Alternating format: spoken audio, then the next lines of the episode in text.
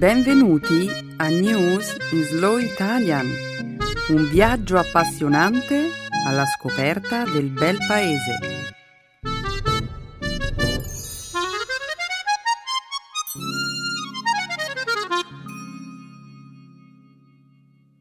Oggi è giovedì 2 maggio 2013.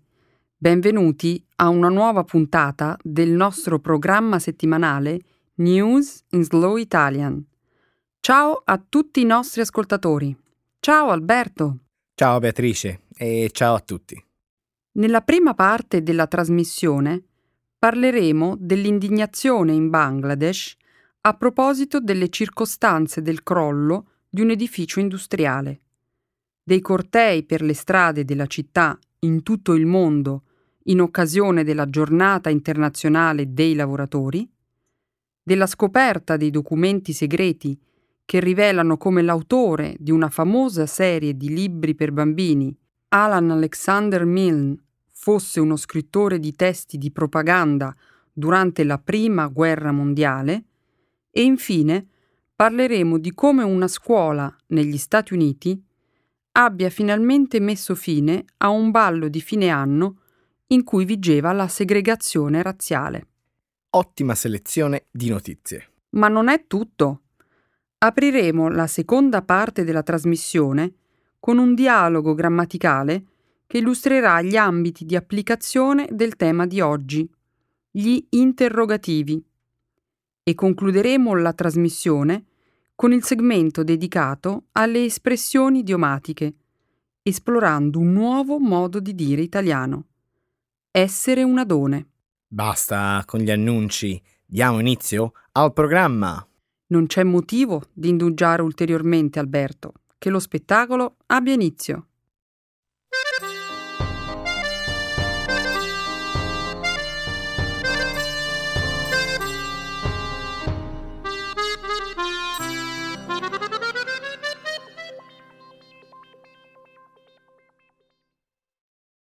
Crolla una fabbrica in Bangladesh. L'edificio di otto piani di una fabbrica di indumenti è crollato la scorsa settimana a Dhaka, Bangladesh, uccidendo almeno 400 lavoratori. I soccorritori hanno usato sia macchinari pesanti che mani nude per estrarre i sopravvissuti e i corpi dalle macerie. Più di 3.000 lavoratori erano nell'edificio quando è crollato 2500 sono sopravvissuti. È il più grave incidente industriale mai accaduto in Bangladesh. La fabbrica è stata costruita illegalmente.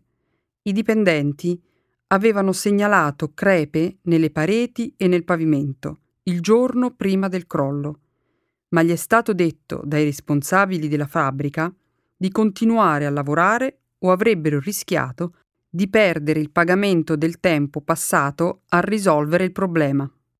Il proprietario del palazzo, Mohamed Rana, è ora in custodia della polizia, ma centinaia di lavoratori hanno protestato in diverse aree industriali di Dhaka il martedì, chiedendo l'esecuzione del signor Rana. La polizia del Bangladesh ha usato della forza per disperdere centinaia di lavoratori della fabbrica di indumenti che chiedevano la pena di morte per il proprietario dell'edificio crollato. Nel frattempo, le Nazioni Unite e la Gran Bretagna hanno detto che il governo del Bangladesh, a Dhaka, ha respinto le loro offerte di assistenza. Sono molto arrabbiato, Beatrice. Mm, capisco. Io sono arrabbiato con il signor Rana, che ha ordinato ai lavoratori di tornare al palazzo dopo che le crepe erano apparse nella struttura. Questa è stata pura avidità che ha portato alla tragedia. Io però sono anche arrabbiato con il governo del Bangladesh, che ha rifiutato le offerte di aiuti internazionali. Alberto, lasciami spiegare quanto sia importante l'industria dell'abbillamento in Bangladesh. Io non sto giustificando ciò che il signor Rana ha fatto, Sto solo spiegando perché una persona avida può ordinare ai lavoratori di lavorare nonostante le preoccupazioni per la sicurezza. Ok. In Bangladesh l'industria dell'abbigliamento rappresenta l'80% di tutte le esportazioni. Si tratta di più di 15 miliardi di dollari. Inoltre, circa 4 milioni di persone sono direttamente impiegate nel settore dell'abbigliamento, la maggior parte delle quali sono donne che guadagnano uno stipendio medio mensile di circa 40 dollari. Sì, ma ci sono gli ispettori della sicurezza? Chi controlla questa industria? In realtà mm, non hanno abbastanza ispettori per quelle fabbriche. Ci sono circa 80 vigili del fuoco per l'intero paese, che ha 5.000 fabbriche di abbigliamento. Un ispettore per sole 63 fabbriche. Wow! Bene, ora quando vado in un negozio per comprare dei vestiti, vorrei proprio sapere se i vestiti sono fatti in un modo socialmente responsabile. È fantastico. Ma come si fa a farlo? Eh, n- non è così facile. Dovrai diventare un attivista dei consumatori. Certo, potrei boicottare abiti fatti in Bangladesh. No, certamente non desideri che le grandi aziende come JCPenney, Gap o Walmart lasciino il Bangladesh. Non è questo il punto. Il punto è quello di ripulire l'industria e di non allontanarsi dal problema.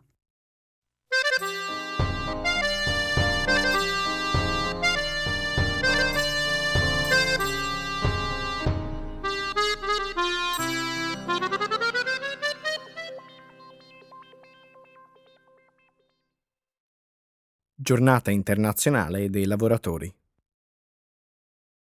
Il primo maggio scorso migliaia di dimostranti hanno sfilato per le strade d'Europa, Asia, Russia e molte altre regioni del mondo in occasione della Giornata internazionale del lavoro.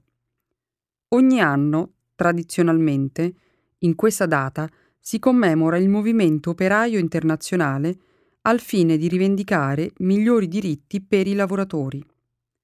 Il primo maggio è una festa nazionale in più di 80 paesi, nonché una giornata celebrata in modo non ufficiale in molti altri paesi in tutto il mondo. La classe lavoratrice europea, colpita duramente da standard di vita più bassi e disoccupazioni a livelli record, ha manifestato per chiedere l'attenuazione delle misure di austerità e una politica economica volta a rilanciare la crescita. In Spagna, due importanti sindacati hanno invitato lavoratori e disoccupati a partecipare alle oltre 80 manifestazioni organizzate in tutto il paese. In Grecia, i lavoratori del settore sanitario e dei trasporti hanno indetto uno sciopero di 24 ore e decine di migliaia di persone hanno manifestato nelle maggiori città italiane. In Turchia, a Istanbul, ci sono stati scontri tra la polizia e alcuni dimostranti che cercavano di raggiungere piazza Taksim, dopo che il governo aveva vietato i cortei di protesta del primo maggio nella simbolica piazza. Piazza Taksim, infatti, fu teatro il primo maggio del 1977, 1977 di un massacro in cui decine di persone morirono in circostanze sospette. Tradizionali manifestazioni dedicate alla festa del primo maggio hanno avuto luogo anche al di fuori dell'Eurozona. In Cambogia i lavoratori sono scesi in piazza nella capitale Phnom Penh per chiedere un aumento dei salari e migliori condizioni di lavoro. Nelle Filippine migliaia di lavoratori a contratto sono sfilati per le strade della capitale, Manila. I lavoratori locali, ai quali è negato il diritto di formare organizzazioni sindacali, hanno chiesto al governo nuove misure per rafforzare i loro diritti. Papa Francesco I ha lanciato un appello ai governi per combattere la disoccupazione, dal momento che il lavoro è elemento fondamentale per la dignità della persona. Vedo chiaramente due letture antitetiche della giornata internazionale del lavoro.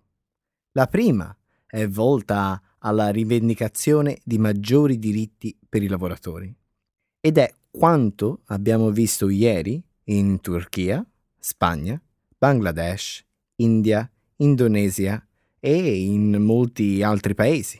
E quale sarebbe l'altra interpretazione? Il modo in cui il primo maggio fu interpretato nell'ex Unione Sovietica. Manifestazioni di massa venivano organizzate dal governo sovietico a sostegno dei diritti dei lavoratori al di fuori del territorio dell'Unione Sovietica, per esempio, negli Stati Uniti. È vero. Potremmo definire questa lettura della festa del primo maggio come una celebrazione del movimento operaio internazionale. Beh, sì, quest'anno il primo maggio è stato festeggiato anche in Bielorussia, dove è stata indetta una manifestazione ufficiale e a Cuba è stato festeggiato con imponenti manifestazioni di lavoratori che hanno sfilato fianco a fianco con i loro colleghi verso Plaza della Rivoluzione. Mi viene in mente un altro paese, i cui lavoratori sono così felici e soddisfatti dei loro diritti che non hanno nulla di meglio da fare che manifestare a sostegno dei diritti dei lavoratori negli Stati Uniti e in Europa. Forse la Corea del Nord? Proprio così. Ascolta un po' questo messaggio ufficiale. Non conosce limiti la forza di volontà dei lavoratori della Corea del Nord, i quali stanno facendo passi da gigante con il loro impegno e la loro tecnologia, dopo aver gettato le basi per dimostrare al mondo la loro superiorità, malgrado gli ostinati complotti degli imperialisti volti a isolare e soffocare la Corea del Nord. Uff.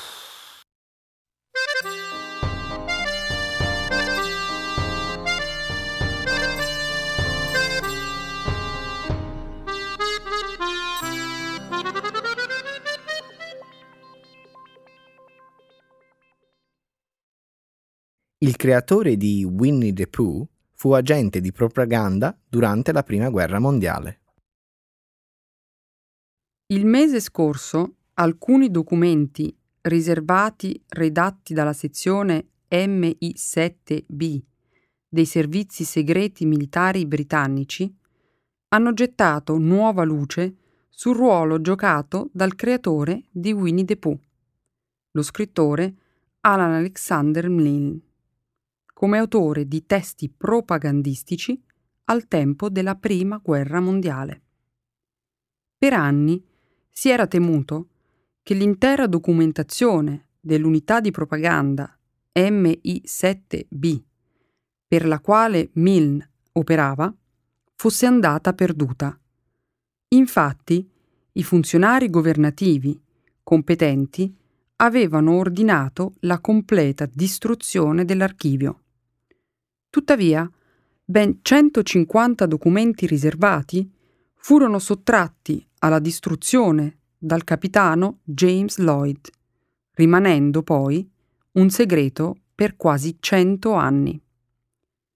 L'unità MI7B reclutò una ventina di scrittori, scelti con cura tra i migliori talenti letterari britannici dell'epoca e produsse 7500 articoli tra il 1916 e il 1918. Lo scrittore venne congedato nel 1919. Cinque anni più tardi cominciava la sua carriera come autore di libri per bambini. È famoso il saggio pacifista Peace with Honor, pubblicato nel 1934, in cui Milne esprime posizioni fortemente critiche nei confronti della guerra.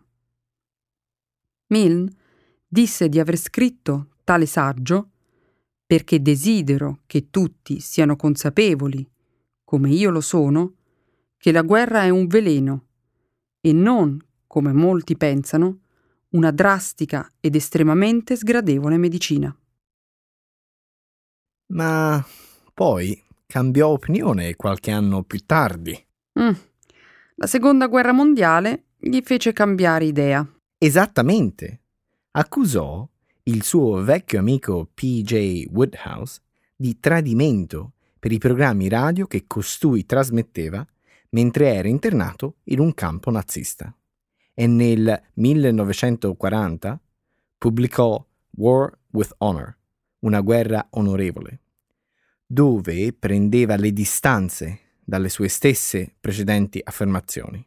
La guerra è alimentata dall'uomo e se l'umanità intera vi rinunciasse, essa cesserebbe di esistere.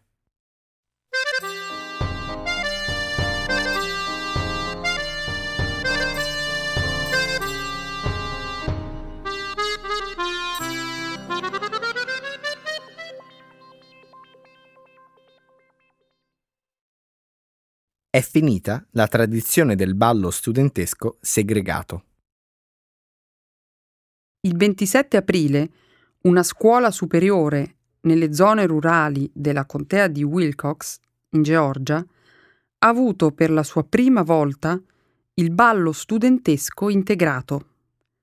Studenti bianchi e neri hanno ballato insieme per la prima volta e questa danza, che si tiene tradizionalmente alla fine dell'ultimo anno di liceo. La scuola non ha mai sponsorizzato un ballo di fine anno per tutti i suoi 400 studenti. Invece i genitori e i loro figli e figlie organizzano le loro feste private, conosciute casualmente come ballo studentesco bianco e ballo studentesco nero.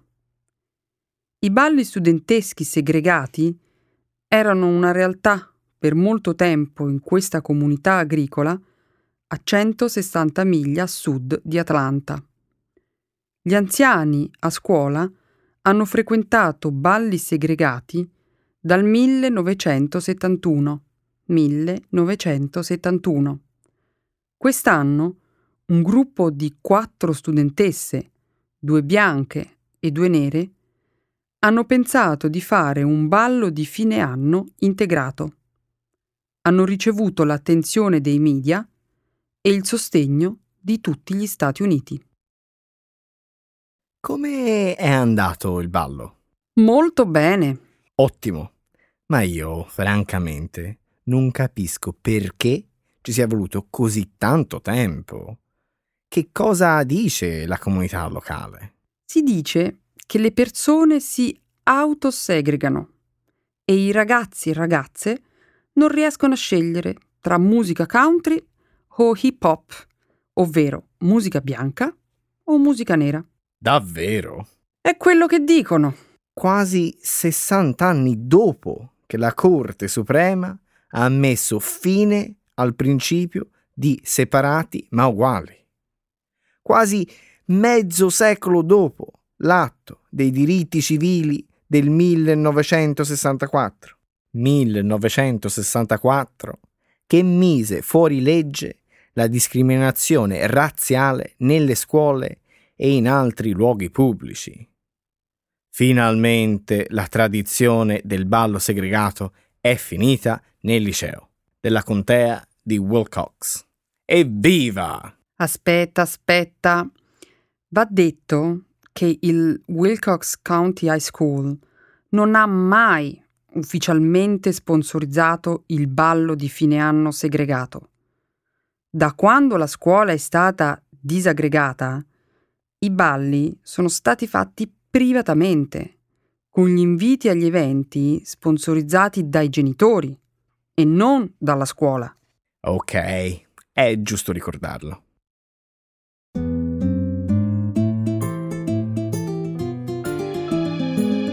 Adesso la grammatica. Per capire le regole di una lingua poetica.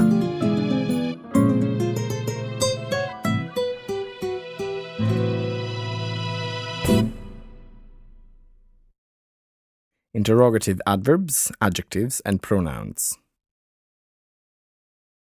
Beatrice, toglimi una curiosità. Che giorno è domani? Venerdì No, intendevo che giorno del mese. 17. Perché? Lo sapevo, lo sapevo. Forse è meglio se rimango a casa. Come mai? Che cosa succede domani? Già a me il numero 17 non piace così com'è. Figuriamoci quando sul calendario compare vicino a venerdì. Non mi dire che credi che il venerdì 17 porta sfortuna. Non è che ci credo, ne sono convinto. Alberto, ma non puoi ritenere vere queste superstizioni. Non hanno nessun fondamento scientifico. E allora? Certo che sono vere. Sapessi quanti eventi negativi mi sono successi in passato. E guarda caso, tutti accaduti nello stesso giorno? Sì, tutti il venerdì 17. Brr. Ho i brividi anche a pronunciare questa data. Devo subito toccare il ferro. Siamo messi bene. Credi pure che toccare il ferro serva ad evitare la sfortuna? Certo che sì. Anzi, hai per caso qualche amuleto lì con te? Ma di che cosa parli? Di un talismano contro la mala sorte. Tipo un peperoncino rosso, magari un ferro di cavallo oppure una zampa di coniglio. Alberto, ti prego, ma ti sembro il tipo di persona che se ne va in giro per la città portando con sé un ferro di cavallo nella borsa. Ed io che ne so? Meglio chiedere, non si sa mai. Insomma, ce l'hai oppure no un talismano? Ma sei fuori di testa? E no, che non ne ho. Allora ne devo trovare subito uno. Beatrice, non capisci? Non c'è più molto tempo. La sfortuna è dietro l'angolo. Alberto, ma no, non credi di essere un tantino estremo? Eh, estremo? Chi? Io? Eh sì, tu. Mm, forse, forse hai ragione. Ma ho le mie buone ragioni. Poi non ho capito bene. Cosa vuoi? Un amuleto oppure un talismano? Perché? Qual è la differenza? Non, non sono la stessa cosa? Eh no, un amuleto è un oggetto che non per forza deve avere incisioni o immagini particolari. Può essere per esempio un oggetto della quotidianità. Quale? Tipo il peperoncino rosso oppure un ferro di cavallo? Esatto. E come ben sai, lo scopo dell'amuleto è... Questo lo so, lo so. Quello di scacciare la sfortuna. Bravo. Il talismano, invece, ha una funzione opposta, cioè quella di attirare a sé eventi propizi e favorevoli. In poche parole, attirare a sé la fortuna. Esatto. Va bene, ho capito la differenza. Allora, avresti un amuleto? Ancora? No, non ne ho. Grazie, Beatrice, ma tu non credi proprio a nulla. No, non credo né a amuleti né a talismani. E cosa fai per prevenire la sfortuna? Domani, venerdì 17, potrebbe accadere tutto e di più. Non faccio nulla.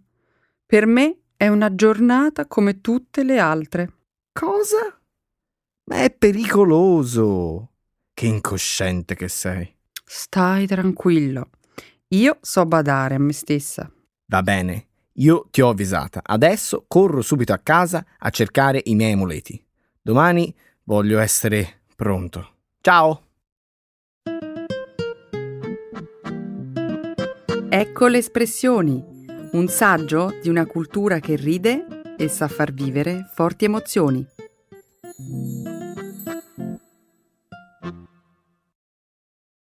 Essere un adone. To be beautiful. Alberto, come al solito sei in ritardo. Mi dispiace. Ma come sei vestito bene oggi? Sì, perché dopo ho un appuntamento galante. Ma che hai fatto ai capelli? Li hai tagliati? Beh, che ne dici del mio nuovo look? Fatti guardare meglio, mettiti di profilo. Sì, questo taglio ti sta benissimo. Sei un adone. Aspetta, ti faccio vedere un'altra cosa. Cosa fai? Indossi gli occhiali da sole? Certo. Devi vedermi anche con il look da uomo duro. Wow, sembri un divo di Hollywood. Non somiglio a Marlon Brando? Uguale uguale. Sono o non sono un bel ragazzo? Certo, sei un adone. Beatrice, è la seconda volta che ripeti questo nome. Ma chi è Adone? Un attore bello come Marlon Brando? Ma no. Adone era una divinità dell'antica Grecia. Oh, oh. Stai dicendo che sono bello come un dio?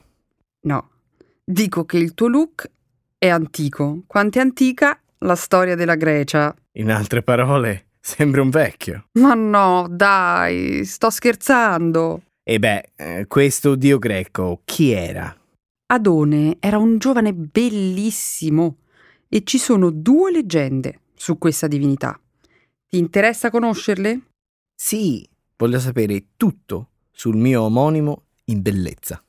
La leggenda più antica narra che Adone fece innamorare tanto la dea Persefone, regina degli inferi, quando Afrodite, dea della bellezza e dell'amore. Hai capito che seduttore? Beh, come lo sono anch'io e come lo era anche il mio antenato Don Giovanni. Lo conosci? Oh sì, certamente. Peccato che il Don Giovanni sia soltanto un personaggio della letteratura e del teatro, e non una persona realmente esistita. E va bene, forse mi sono sbagliato. Comunque, ho veramente un cugino che si chiamava Giovanni, e lui sì che era un adone. È il rubacuori del paese. Va bene, ma questa leggenda ti interessa conoscerla oppure no? Ah, sì. Ah, certo. Allora, come hanno risolto il problema Persefone e Afrodite? È stato Zeus a decidere. E cosa ha deliberato il grande capo? Zeus, per tagliare la testa al toro, stabilì che Adone avrebbe trascorso un terzo dell'anno con Persefone, un terzo con Afrodite e la restante parte da solo. Mi sembra giusto, democratico, no? Beh, giusto non direi, democratico nemmeno, perché a decidere fu soltanto Zeus. Ma questa leggenda me la finisci di raccontare oppure no? Spiritoso. Allora, si narra che il giovane Adone amato da Afrodite, venne ucciso dal dio Ares, dio della guerra. No! Ma com'è successo? Il dio Ares, figlio di Zeus, assumendo le sembianze di un cinghiale, lo uccise per gelosia. Beatrice, io l'ho sempre detto. La gelosia è una brutta bestia. Ben detto, Alberto. Oddio, non ho fatto caso all'orario. È tardissimo. Lo sapevo, lo sapevo. Sarò in ritardo ancora una volta. Adesso scappo. Ciao. Corri, corri. Ci vediamo la settimana prossima. Ciao.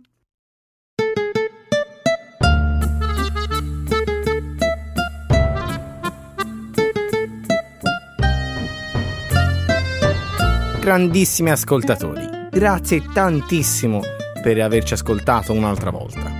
È sempre un piacere per noi darvi le notizie. A presto, ciao ciao. Ciao ciao.